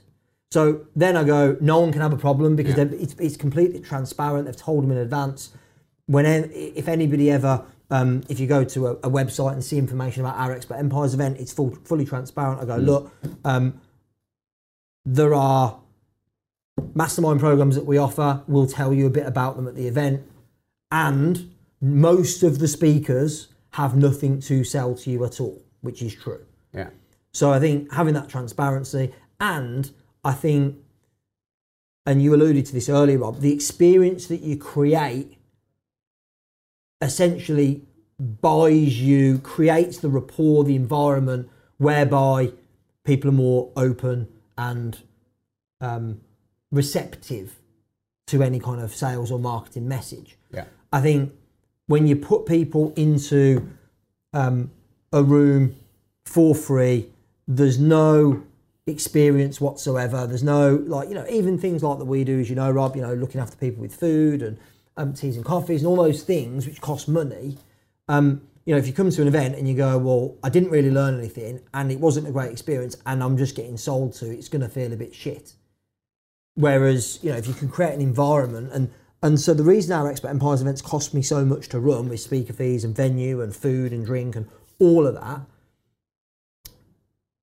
I'm good with that because I know that essentially you could run a free event which costs you very little and then you're going to make little sales probably as a result of it. Or you could run a paid event which costs a lot and I believe you're going to make more sales, which is our experience even though we do less selling as such. So it just depends what model you want to go with. And obviously, you know, you and I did the property super conference two, three years ago now, um, which was essentially my Hybrid. expert empires event structure model for the property market for the audience, of course, that Progressive has built over the years. And, and I think we could both agree that that worked very well because it was a hybrid. Um, I think the, the the two key things, and you asked the question like, how can somebody, if Gary Vee's two hundred grand or whoever, which by the way wasn't what I paid him, but anyway, um, and here's the thing I found disrespectful about that is the people who are doing speak to sell commercial are the ones that are essentially paying his fee. yeah, exactly. But I I guess the question you asked was, if you're paying the speakers all this money and the venue this much money and all that, how do you make it viable? And for me, there was three things that we did from day one, which I think I can say this. I feel like this structure, this model, I pioneered. It's, it's certainly in the UK, which was paid tickets, and the, the tickets started at 200 quid, went up to a grand. Um, sponsorships, so essentially getting other companies to pay for exposure at the event, and then we're less reliant upon, but still have back end products and services for people to purchase. In a free event environment, if you don't have ticket revenue, you don't have sponsors, you, you're living and dying by the back end sales result. And guess what? When you're living and dying by the back end sales result, the sales message has a different energy. And that's why I think we've succeeded. Mm. Because I, I turn up at every event. Do I want to make sales? Of course I do. But if we didn't, I wouldn't lose money. Yeah. I'd still be in profit because of the way that we've structured the event. Yeah. Cool. Good discussion. Yeah. Right. This is a brand new round for disruptors. Okay. Bearing in mind, you're probably going to be like number 850 episode or something like that, and this is a brand new round. I have thought about doing this a couple of times. I haven't yet done it. This will be the first time. I'm honoured and a uh, bit scared, but let's do it. And I think it works for you because there's context for this round. Yeah. So this round is called the What Do You Think of round. Yeah. And I have picked the names of a few people who you have had as keynote speakers on your event. So I'm not just saying, what do you think of Conor McGregor, who's a random? These are people you have hired to speak at your event. Therefore, you've had an experience with them. Yeah. Ideally, if possible, your answer needs to be about 30 seconds. Okay. And ideally, you give us an upside and a downside. Okay, good. Yeah, ideally, but it's your answer, so answer it how you want. So, what do you think of Gary Vaynerchuk? Um, lovely guy. What you get on podcasts and what you see is what you get in real life. Was my experience. Um, was very gracious and um, generous with his time. So can't say a bad thing at all. Um, I think what you alluded to, I, I can understand. There are other events that he has spoken at, and I'll be honest, I was surprised to see his name associated with those events. Like, I'm not going to name the events. Why not? fair. Because I don't think it's fair to. but if he's been on the events, you're not naming anything that's not public domain. yeah, true. Or what but he's type been of at a lot events? So, Yeah. so I think he's spoken at events which have been very pitchy, let's say, and my expectation was that he wouldn't have associated with an event like that. Right. because and then he wouldn't criticised because when I because when I was doing events like that, which I was Yeah. to a certain degree, he wouldn't have spoken at them, and he said as much. So I was a little bit surprised. Okay, fair That's my, enough. that's my that's my fair assessment from both sides. And by the way, still listen to his podcast. I've invested in his NFTs. I rate him highly. Great. Um, what do you think of Grant Cardone? He's a force of nature. Um, but honestly, um, I say this in the best way possible because I think he's amazing. He is crazy, and I love him for it. Because again, you've spent time with him. I've spent time with him. He never. He's, he does, that doesn't switch off. That's not what you see on camera. What you see on stage. He's like that. Sat around having lunch with a few people. Like he's absolutely crazy. Super high energy. Um, you know, I think he's got the best intentions, and sometimes that doesn't necessarily come across. Certainly in, in our business dealings, it's always been, I've never had any issues with any of the business dealings. I think out of a desire to serve commercially me, the audience, his own interests, maybe certain things were said or done, but it wasn't out of any ill intent. So I, I love Grant. I think he's a legend. Uh, what things do you mean were said and done? Yeah, so there were certain things that we would agree that he would say or speak about on stage, and certain things that he would not speak about on stage, and then he did. but I do believe it was there was no conscious, there was no malicious intent. Yeah. I think that's the key. Lo- Love, love Grant. Uh, I have worked with him on a number of occasions. We did on the Super Conference, and I, I would again. Great. What do you think of David Goggins? Very interesting character. Um, hands down, um, value for money. One of the best speakers I ever hired, and I'm I'm well into you know I've never to- totaled it up. It must be between one and one and a half million pounds that I've invested on speakers. Um, hands down, best value for money. I got him at the right time. I got him just as his book Can't Hurt Me was coming out. But like literally, I signed the contract and it popped like the next week. It was very fortunate. Um, like super intense guy. Uh, you've interviewed him, I think, when he came over for our event. You interviewed him for the podcast, so uh, for for this podcast. Um, super intense. Um, like not naturally warm and and any of that, which is what you'd expect. Again, what I think what you see and what you get are the same thing. So yeah, but massive respect for him. Like the guy's a machine. Like the closest thing that you will see in a human body to an actual machine. What do you think of Marie Forleo? Uh, so Marie, uh, she spoke at Expert Empires Global, um, which was the virtual event we mentioned that you spoke at as well. Um, she's speaking at the next event in September. I've not actually met her in person because she's coming over to the UK for this event.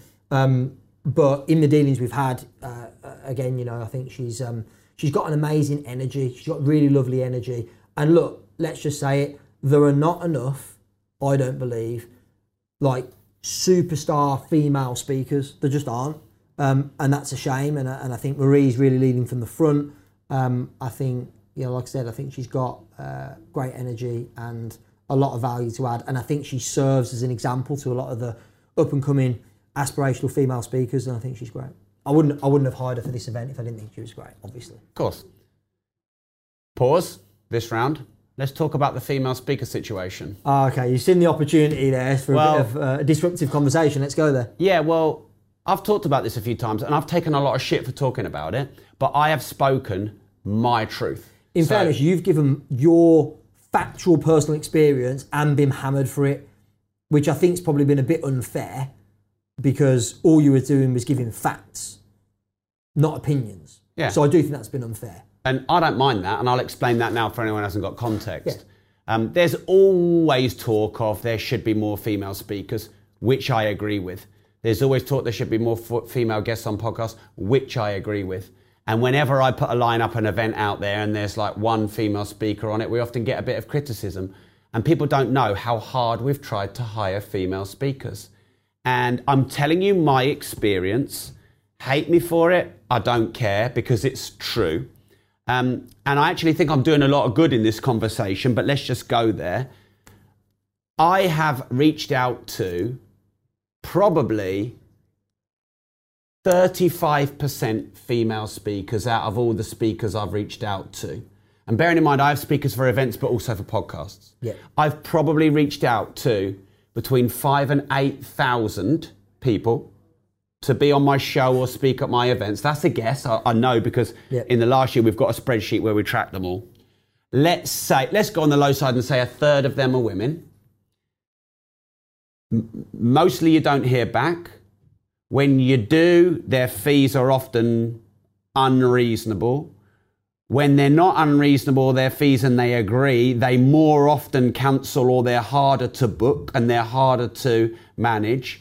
And when you've booked them, far and away, you get cancelled 12 hours notice, cancelled 12 hours notice, cancelled 12 hours notice, on and on and on, to the point where I've got, uh, and again, I'm not here to name and shame, I'm here to open up a healthy dialogue because I come from the place of I want more female speakers. 90% of my YouTube viewers are male. I want it to, but I want it to be 49.99%, which is what the male population is. And I want it to be 50.001% women. So I'm clearly missing something here, but not through want of trying. But there's been two or three female speakers that have cancelled on us 12 hours notice three, four, and five times. And then people people get funny and go, well, it must be you, Rob. Well, it's not actually because they don't liaise with me. They liaise with my booking team, and my booking team deals with all my speakers. So it's not actually me. And I've often asked them, is it me? Is it something? And so it, it's really difficult, really difficult for us to book female speakers, and I want to book more. So I'm telling you this one because that is my factual experience. Two, I wish it wasn't. Three, I lay the gauntlet down for this to change. Um, what's your thoughts and experience? Um, my experience is completely different. I've not had that experience, so I can't go yes. Yeah, but one, at least one of your female speakers, I think you're way overpaying for. Well, that's your opinion. Yeah. And um, I could also give you a list of Compare that, but you But know what I'm talking on. about, and I won't say, and compare it to what you paid David Goggins. It's like Yeah. not even in the. Yeah, fair. But I'll, I'll counter that with I could give you a list of other female speakers that I feel have been underpaid, if anything. Well, I've gone bloody hell. That Yeah. was good value. So Yeah. a- and so I don't see the Well, correlation was it, between was it fee. Sam who did the LinkedIn talk? Who was the lady that did Yeah, the yeah, LinkedIn yeah, talk? yeah. yeah, she was brilliant, wasn't she? Yeah, yeah. Uh, look, but, but again, let's also remind ourselves that speaker fee and quality of content are not necessarily linked or don't correlate. Really, when you're So shouldn't that be the case though? well, I when- suppose I'd look- be your top look, paid I'm- speaker if I'm that a- was the case. Well, you think you would think so, wouldn't you? um, for me, when I'm investing in paying a speaker, it's a marketing investment. So you're paying for the pull, the draw. I'm paying for the pull, the draw. Yeah. Like let's just let's just say it as it is. Yeah. That is what I'm paying for. So like I have paid. I've had some speakers. You, you mentioned one in particular. I, I could give you a list of a But you're not. Sorry to- that I haven't paid a penny. Yeah. And they've been brilliant on Yeah. stage in terms of content but they're not a pull. but they're not a pull. I've had other people um, that have given good content and training from stage, good, and I've paid a significant fee because they're a pull. So it's not just Yeah. about the content. It's not just All about right. whether they're a pull. It's a combination But of let, factors. let me challenge you on one thing. Yeah. Because I don't think you. Uh, I hear you, and I know you do this, but I don't know that it's fully accurate. You said it's a it's a marketing exercise. I'm paying the speaker fee for the pull. but some of the women you've paid, you could have paid the same for a man and you'd have got a bigger pull. Maybe. Well, and I can. Give I wish you, people could see my look on the audio. because I can give you the examples. I could, you- I could you- give you all the speakers we've paid, and I could put next to them the figures. Yeah. And you would you wouldn't go, oh, that's high and that's low. Like you would because that's how you operate, and that'd be your opinion. Yeah. But then I could also counter and tell you why I think they're worth that. Well, the fact is, I don't have to pay it, do I? I'm in choice. So, but, but what I'm saying is, okay, let me. I hear you, um, and I'm not sure I agree because I think there are speakers you could have paid who would have had more of a pull. So what I'm saying is, I think you want to give more women speakers more attention, and you want to make sure that your speaker lineup has a good representation. So it's not just marketing pull; it's fair representation. Would It's that be fair? Well, definitely fair representation. Yeah. And I know that over 50% of our high level clients are female. Yeah. Over 50%. So for me to have an event where the, repre- the, the speakers on stage are not a fair representation of the audience that Hmm. I attract and want to continue to attract doesn't make any sense. So I'll look at each speaker on individual merit and go, right, this is the speaker, this is the fee they want. Does that stack up and make sense for me? But you And sometimes I'm overpaying yeah, and sometimes I'm underpaying. But but you'll also but that's also not the only answer because you'll look at the whole event and make sure you've got representation. So you look at it 100%. singularly, Yeah. like Uh, no. speaker fee, but then yeah, yeah, you're Yeah, right. By in way, context, yeah. Like even more than you, you realise or anyone else realises. Like I've No, I- actually I got know. quota. So I, I've Yeah. gone that far, um, which some people would disagree with. Other people would say, thank God somebody's leading from the front and going first and making sure that we've got representation. Yeah. By the way, I'll go there, not just male, female, racial Yeah. as well. Like making sure that we've got representation of people of colour on stage. So I've consciously and deliberately, like I've been approached or I've had opportunities to sign great speakers that I've turned down because when I look at the lineup, the lineup would not be representative of the audience. yeah. So sometimes that means I pay a bit more to make sure that we have that representation. And I believe that long term, that is better for the industry, the audience, and my business. So I feel it's the right thing to do. Good discussion again. Yeah. I don't think anyone By the way, it's uh, also way, I listen. I've been my- in the market a long time, Yeah. and I've listened, and I've you you know well you get you've had stick for it right for lack of female representation on stage or on the podcast or whatever. Yeah. And so I, I, I've, I've, what I've had stick for is calling it out and being honest about the experience. Yeah. Because I think people want representation, but they don't understand what it takes to get that. Because you're just basically saying you could overpay for representation. Yes. Or you could turn down a really good speaker at a good fee for representation. So my point is, and this is why it's a great conversation, you are taking short-term losses yes, and hits to make sure you have long term good representation. yes, Which is also what I'm trying to do. maybe. And I'm also maybe taking a bit of reputational issues because the easiest thing to do would be to not talk about sex and race. yeah, of course. All right, cool. Yeah. So, so go on. final thing. Yeah. The, the podcast is Well, it called might- it might not be the final We thing. Could, we could open a whole new thread. Um, but I feel that we're friends and that I can go there. Let's say this is a problem in your business. As in, the reason you've highlighted it is because, I would like to get more female speakers. yeah, and you're going, and I haven't managed to achieve that yet, therefore it's a problem. Yeah. So, all problems are a leadership problem.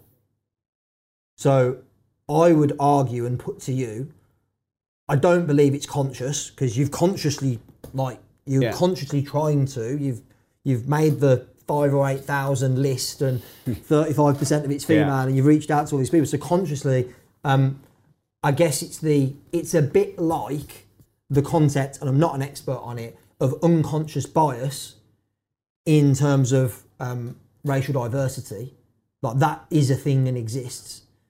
I believe that there's a possibility that there's unconscious bias here as well at play. I'm, it's certainly not conscious because you've done everything you can. I guess the question I'm asking is, how have we had such different experiences? And I'm not saying that I'm right and you're wrong, but you're asking the question like going, I have this is a problem that I haven't managed to solve yet. I want to have more female representation on my stage on my podcast. So Yeah. the the the only thing we could uh, speculate is that, um, and like you said, you're not even the person dealing with them directly. Um, maybe that's a factor because you go, well, maybe the person who's dealing with directly has got unconscious bias. Yeah, well, I- he's he is my guy, and I've thought that. I've thought. So I've gone through this, just so you know. I think it's a fair question, and I'm glad you asked it. And you know, a lot of people who've criticised me have basically said it's you, not them. Whilst I accept that I'll look at what I can do to improve, I reject that as well because I've seen it. Like, if someone doesn't agree and doesn't want to be on my show, totally fine. If I'm literally putting so much testosterone and unconscious bias out there, they don't want to know, fair enough. But agree, cancel 12 hours before, make an excuse as to why it is when we know the reason, blah, blah, blah, blah, blah, blah, blah. That's, and then people have said to me, oh, but it's probably because they've got families and children to raise. And then when I go and talk about that, people get fucking angry about that. Um, but that might be a reason. But don't agree the podcast and don't cancel it 12 hours before. And by the way, it's not all women. And by the way, some men do that too. But um, the way, I- on I'm- this topic, and we'll come away from the um, gender discussion, and I'll open the race discussion. Which, by the way, I, I did a episode on this on my podcast recently. Right. Um, so I can't prove with fact that this is true, but about two and a bit years ago, um, th- I was becoming more and more aware of um, issues around racial diversity and inequality. and I was embarrassed because my entire team was white, and I went, "Shit, that's like not good." yeah, And I was like, "What have I done to create that?" yeah, Um, and I was like, but I would never not hire someone on the basis of race. Yeah. Like, I'd never do that. And so I was like, well, what might I have unconsciously done to create that? And I'm going, well, the fact that the team is 100% white, and you can and you could then see that on the website. I go, Yeah. that might put somebody off applying yeah, straight away. yeah. Um, so right away there, not anything that I'm doing or saying. It's like Yeah. just what's visible might actually cause someone to not even apply for a role with me. Yeah. And so I started to make more conscious, deliberate decisions to increase racial diversity and equality in my team. Mm. Um, and so I've, I, I, was very, I'm very fortunate. I you know picked the brains of people who I love and trust and would give me the honest feedback. And there was a number of changes we made.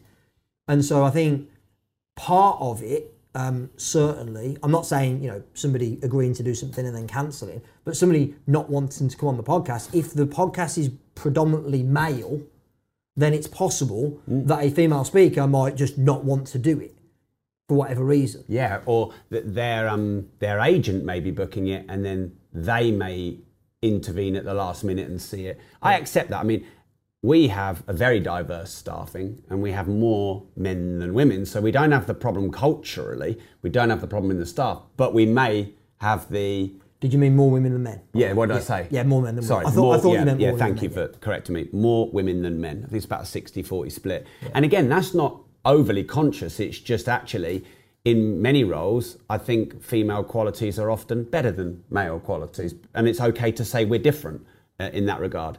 So yeah, there may be something unconsciously I'm putting out there. There- I accept that actually because if all my guests are men, it might It's repel self-fulfilling. women. But the, the problem is I'm trying really hard to get women, and I can't get because if I don't get a woman, I can always get a man next week. Yeah, yeah. So I'm, uh, you know, so anyway, interesting So what, discussion. what I had to do with the speaker thing was I had to just draw a line in the sand. Gotta and make more say, effort. I will, I will not Yeah. for this. And actually, Expert Empires Global was the first event I really went to town on it. Yeah. I went. I will not have less than fifty percent of these speakers be um, female. Yeah. So I, I, I want a minimum fifty percent. Yeah. Minimum.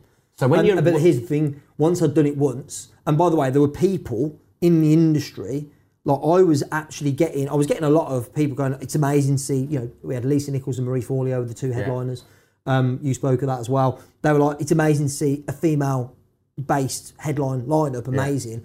There were other people literally saying to my team on the phone, "I'm not going to attend the event because it's all women." wow. I, I, I couldn't. Yeah. So you know, I, I do think that with the best will in the world, and we are in a privileged position that we get to influence this, Yeah. and I don't take that responsibility lightly. I think um, you know there are still people in our industry and society that just aren't ready Yeah. to embrace equality and diversity and inclusion. Yeah. But what we can do is we can make a conscious effort to support it.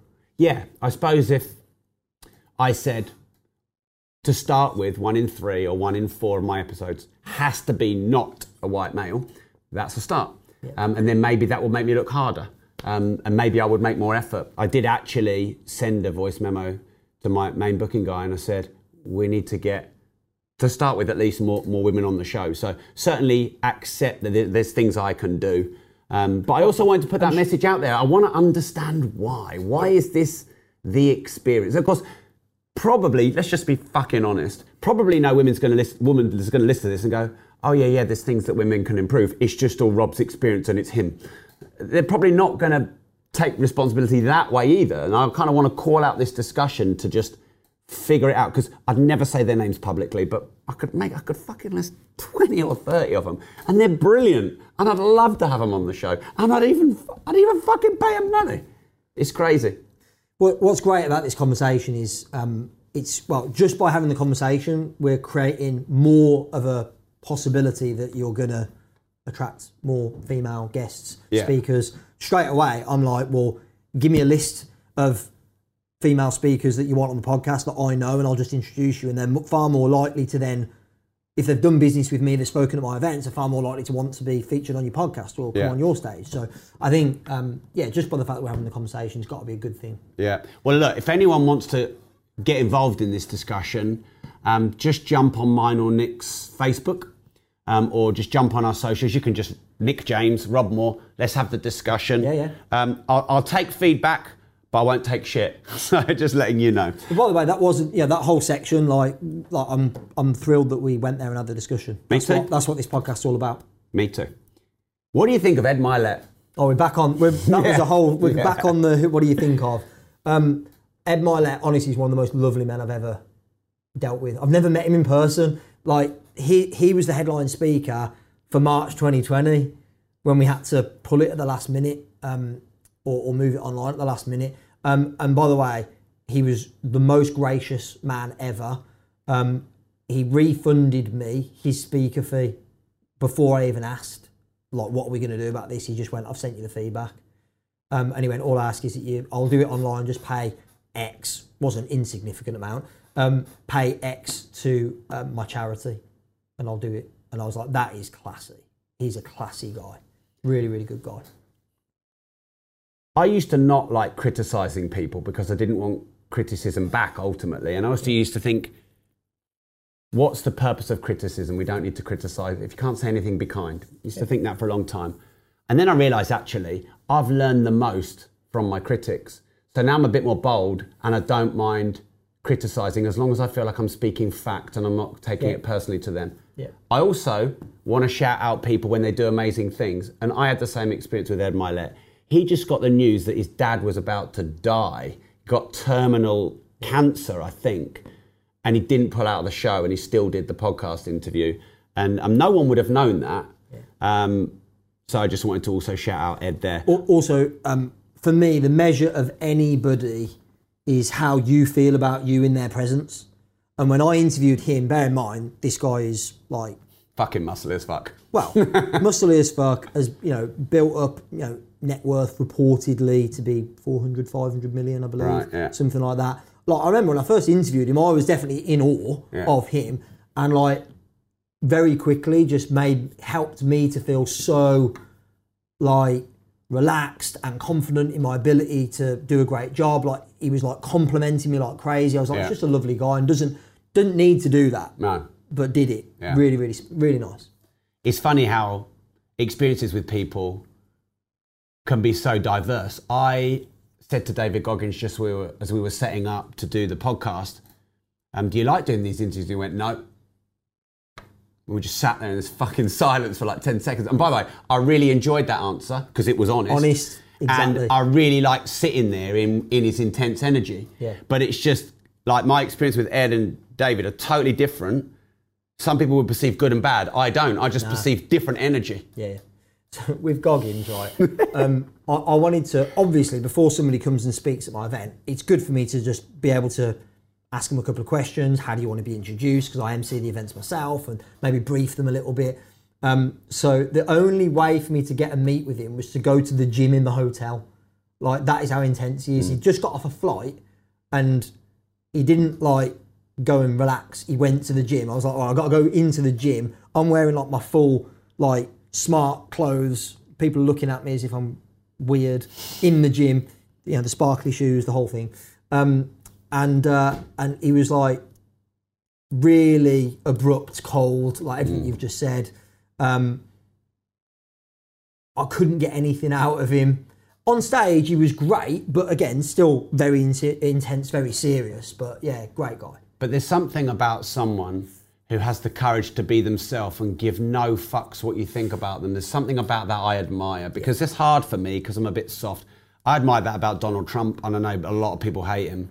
But I know someone who knows him very well, and he just says it how it is. Yeah, I think generally, like certainty in self. Like we hmm. would all, I think it's fair to say that everybody, I think this is a universal truth. Everyone would like to have complete certainty in hmm. self. Like if everyone had certainty in self, they'd be happier. And so these people who we're talking about here, like David Goggins, he's, I've no doubt, he's a happy guy. Doesn't show it very much, but internally he's happy and at peace because he just does him. Hmm. Hmm. What do you think of Lord Alan Sugar? First of all, don't call him Lord Alan Sugar, Lord Sugar. That gives you an insight. Very clear on how he wants to be addressed. Um, again, had a, a brief conversation. It was brief with him before we spoke at one of our events. Um, and uh, look, again, certainty in self. Like what you see on TV is, you know, he's very abrupt to the point. You might say cold. That's exactly what he was like when I met him. It's exactly what he was like on stage. On stage, I think he was deliberately being more abrupt and cold and like some of the questions the audience asked him, he didn't give very kind, warm answers. Um, he, you know, definitely gave somebody one of Did he tell anyone they were stupid for asking the question or yes, that the question he was went, stupid? well, that's a stupid question. Um, uh, he actually said on one of my questions, I don't think he used the word stupid, but it wasn't very complimentary, let's put it that way. And I just paid him 100 grand for like, for like, Mate, pay me a hundred grand, I'll say what the For fuck. 60 yeah. minutes. And he was like telling me my question was shit. Anyway, um, there was actually one of the other speakers who asked a question as an audience member and he like tore into him. Um, but look, you know, you're not expecting him to come and tell jokes, are you? Like, Hmm. what do you expect? So, I enjoy when Alan Sugar, Lord Alan Sugar, Lord Sugar, I don't have to address him in that way because he's not here. I do like it when he does his tweets and he has pops at the governments and the ridiculous taxation. And I, he did a work from home one. And I, I, sometimes he talks sense that other people don't have the balls to say, I would say. well, you got to say, look, I mean, you wouldn't have had the success he's had in business over the length of time. Like, some people can have short term success Yeah. in business. He's like been going for however long, very successful. You don't do that unless you're smart. Um, by the way, the, the thing I just remembered, the thing that he, like, I visibly saw it in him. Um, one of the, it was another speaker, like I said, who asked the question. He went, um, "Hello, everyone. Hello, Alan." And the and his face went to thunder, and I was like, I, I went, "It doesn't matter what this question is. He's going to get destroyed." and I just thought I'd just sit back and just watch this unfold, and he absolutely tore him to pieces. it was something like, you know, well, remember when when I started in business. And before you were in nappies, he was like just hammering the guy. It was, it was, it was funny. Yeah. Not if you were the guy, but it was funny for everyone else. What do you think of Lisa Nichols? Yeah, uh, spoke at the virtual event, so I haven't met her in person. Like, I tell you what, I do think she's a world class speaker, communicator. Like, it, I've seen a lot of speakers over many years on my stage. You know, I, I was at Tony Robbins seminars when I was 12 years of age, so I've seen world class speakers repeatedly over my career. On on a virtual event, she had me. Like I, I couldn't stop watching her. very, very good. Mas- she's mastered the art of, of speaking. Um, so, yeah, wonderful speaker. Don't know her well personally, so I couldn't comment on anything else. What by, do you? way- by the way, um, I do know somebody that hired her for speaking years ago, and their experience was she was a right diva. But my experience was great. If divas deliver, I love hiring divas. Yeah, yeah. As long as they deliver. Well, you're a bit of a diva, Rob. Definitely not when it comes to speaking for you, mate. Um, what I do you always think? say Of, I think that the most value for money I've ever had from a speaker is when you came and did it for free. which I don't do anymore, No, and I'll never don't. do again. No, you don't. But you are a friend, that's and let's just make that clear. Um, what do you think of Tom Bilyeu? Um, I think what what he built in the industry, he built it in, in in the health and nutrition space, like magic, and and he told some stories on stage of like really like gritting it out, man, like manufacturing in the early days himself with his wife, like on the fucking factory floor, bleeding, like really. Um, I think it gave a great insight of you know he, he built Quest Nutrition to be a billion dollar company, and uh, and you know he really built it from the ground up. And um, funnily enough, one of our friends um, was at that event and said to me, "He's the best speaker I've ever seen," and I take that as a massive compliment. I'm like, again, you know, people that we work with that we know in the industry, they've seen their fair share of world class speakers, and for someone to say he's the best speaker they've ever seen is pretty a pretty high endorsement. Wow. What do you think of Rob Moore? What do I think of Rob Moore? Um, you know what? I, I'm really glad you asked that because I wasn't expecting you to. Um, I think that you're a bit misunderstood sometimes. I think you get a lot of stick. I think What for? What do I get stick for? I think you get a stick for ranting and for, for being honest, like you have been about, uh, you know, some of the speakers, um, particularly in your experience, female speakers that you've worked with or not worked with. Um, you know, I think because you basically just put it all on the line, you do get a bit, uh, a lot of stick and, and you're a bit misunderstood. I also think you know what you're doing. And so, you know, you called your podcast Disruptors and you know that the more disruptive you can be, then the more um, attention, more following um, you're going to get, which I think is a smart, a smart thing. Um, I, I also think um, you're a great speaker. I can honestly say, and you've spoken, I've lost count how many times at our Expert Empires events. I've paid, I, I'm very nervous about saying this. I've paid speakers six figures, and you've still been, in many cases, higher rated as a speaker than them which means you're probably going to quote me six figures next time uh, I want you to speak. Um, but I think you you know you deliver every time you do an Expert Empires event, you create a brand new talk, which I think's a credit. Um, and you know I think we've become good mates over over the last few years in particular, and um, you've shared things privately with me, um, and vice versa. And and I think you know that that side of you maybe not everybody sees the vulnerable side and. Yeah, I got a lot of love for the vulnerable side. If you were advising me or my brand to do one thing differently or one thing you think is constructive or not good, what would it be? Just to give some balance. I know we're friends, and so you've probably given a nice answer, but You What got would to that ditch those be? fucking shirts, mate.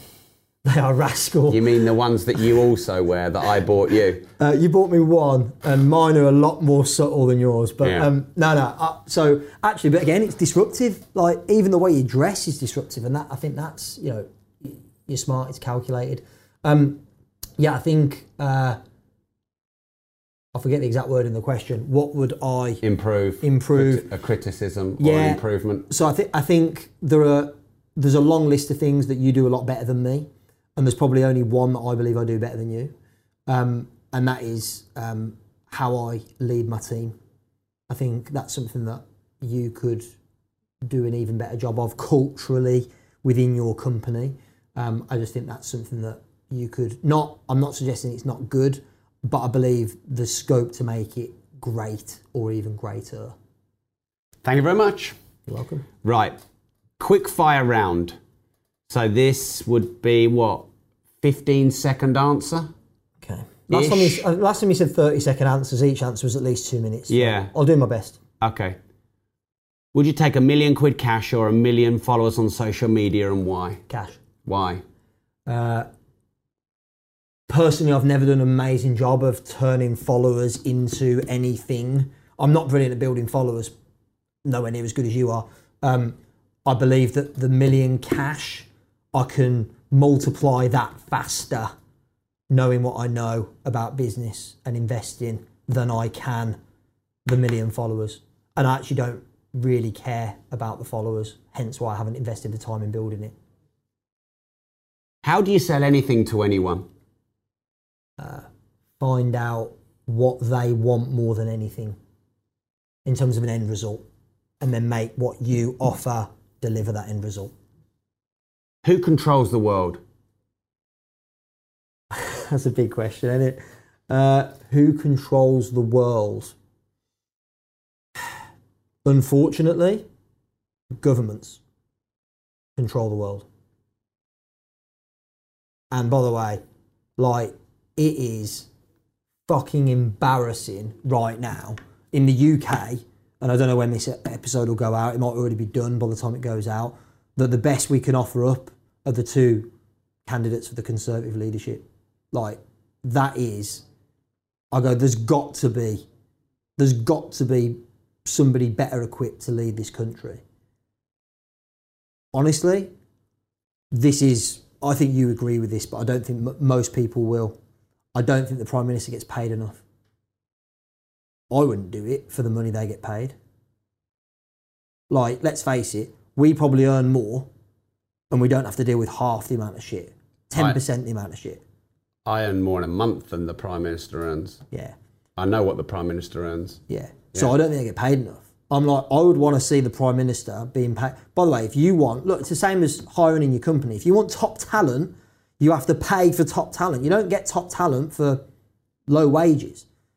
I think we should be paying the Prime Minister like multiples of what they currently get paid. Problem is, you do that and it alienates society and people don't want to vote for them. So it's a double edged sword. But personally, I go, I think you'd get like, think about there's some great leaders in this country of companies. There's some great leaders, and they're getting paid a lot more money for a lot less hassle and stick. So why on earth would they be prime minister? It Just doesn't make any sense. Hmm. Do we have true freedom of speech? No, Why not? I mean you've been you've experienced this more than I have. Like you can't say certain things. What I love about the podcast platform is that you know it's a lot more free uh, for you to share views uh, and beliefs and stuff like that. You know, there's a lot of social media platforms now where you just can't say certain things, otherwise you're going to get you know, your account's going to get shut down. And so I don't think we do have freedom of speech. I also think that it feels like we've got to a point where having an opinion about something is like not allowed. And I don't think we allow for differences of opinion. I can have a different opinion to you and we can still be mates. Like politically, I can have a different opinion to somebody else and we should still be able to be friends. And I feel like we've lost that. I feel like we're at a point now where it's dangerous. I go, you've got family members that like not just fell out, like do not talk to each other at all since Brexit because some will remain and some will leave. And I'm like, it's okay to disagree. It's okay for you to have a different opinion or perspective to me. You know, you've had a different upbringing, you've had different references, experiences, you've been around different people. We're going to have different opinions. If everyone was the same, it'd be boring. What's the biggest risk you've ever taken? Um, it didn't feel like it at the time. It felt like a big risk, but I think the perception was it was a bigger risk than I felt it was. The first Expert Empires event, Gary V, it was with his fee as well as all the other expense, it was going to cost me about 200 grand. I had about 30, 25, 30 grand in the business account at the time and signed the contract um, and went ahead with the event. And like, I suppose when you're making a 200 grand agreement, when you only carry just over 10% of that in terms of cash, Yeah, Mark never would have let me do that. well, exactly. and by the way, I think I over my, throughout my career, I could have and would have benefited massively from a mark. but someone like Mark also would have held me back and prevented me from doing some of the amazing things I've done. So I think there's there's there's pros and cons Yep. to that approach. Um, but yeah, that that was perceived to be a big risk, and you know we're you know we share a lot of uh, friends. A lot of our friends told me that that was a bad idea and that I shouldn't do it and it wouldn't work. Mm. And why would somebody pay two hundred to thousand pounds to come to an event when they can go to another one over here and mm. it's free? Um, but it felt like it was it was partly a risk taken based on data, and I had you know like spreadsheets with expenditure and revenue sources, and I had a, a re- relatively high degree of certainty that that would pan out. Mm. I did my best and worst case scenarios, as you've seen me do before, um, and the intuitively gut instinct, it felt like it was the right thing to do, and here we are. You know, five six years down the line, we've done ten or eleven of these events, and now there are plenty of people that are modelling that hybrid event framework, which for me justifies that it was a good move. Sometimes for me, a measure of whether I should do it is if a lot of pe- people tell me I shouldn't. Yeah. Well, that's because you're disruptive. and yeah, that's what you're all about. Biggest success in 15 seconds or less. Be success. Um, honestly, I think where I am now as a dad, husband, human is like night and day from where I was in 2015. Biggest failure. Uh, 2011. Have always been good at marketing and sales. Back then, negated to deliver for the customer, and it cost me a lot of money. What felt like a lot of money back then, um, had to refund a load of dissatisfied customers, and had to take out a personal loan to pay for it. That wasn't very much fun. So that was a failure on my part, and good lesson. Best advice you ever received. How you make money is far more important than how much money you make. Gary Vaynerchuk, January 2017. Worst advice you ever received. Uh, um, worst advice I've ever received. That has absolutely stumped me. It's probably because I'm more of an optimist, so I don't really focus on the worst advice. Um, I suppose there's probably been, I'll give you an example, um, like Bitcoin circa 2017. Like a few people were telling me about it, and I was like, nah, sounds like a load of shit. But and that was probably my, it wasn't advice I was given; it was just my skepticism. Um, so I think I have historically been quite a skeptical person around certain things that I don't understand. That's where I've started to educate myself more on things like NFTs, where I, uh, you know, I started hearing about this and I went, mm, "Don't make the mistake you made before around crypto, um, and not getting in on that when it was a good time to do it." So um, yeah, I think it wasn't advice necessarily, but it was more my attitude was a bit skeptical, and I think I've since learned and become more open. This show is called Disruptors, formerly Disruptive Entrepreneur. What does the word disruptive mean to you? I think disruptive is. I think you can be disruptive for the sake of being disruptive. I think the key is, for me, the, the best version of disruptive, I know that wasn't your question. The best version of disruptive is sharing beliefs and sharing your truth, even if you know people are going to disagree with it. For me, that's the essence of what you. That's what you embody for me in terms of disruptive. I go, you can be a, you can be a, a dickhead and be disruptive, but I don't think that's what disruptors is about. I think it's about disrupting in a positive way. And so for me, um, what disruptive means is being true to your beliefs and standing up for what you believe in. If people want to follow you, Nick, maybe they want to listen to your podcast, maybe you know they want to go and check you out online. Give us the best two places that they should get in touch with you. Yeah, great. So, best two places. First of all, our main website, expertempires.com. That tells you about the upcoming events and our masterminds, etc., etc. Um, the the place where you can connect with me directly, because I check the messages myself, is Instagram, um, which is at Nick James Events. And I know you said two, but the third one is the podcast is called Empire Builders, Great. which was your suggestion, and it's a great name. So thank you for that. So, absolutely double time. You should go and download that podcast. Nick, one more time. Um, these templates, these you know vision and operational documents, as well as the training you've got to help people with systemization of their business. Where can they go for that? Yeah, so go to expertempires.com forward slash planning, where you can get video training and templates to create your strategic plan, vision for the future, how to get there in the mid to long term, and how to decide what tactics you should be deploying and shouldn't be deploying right now.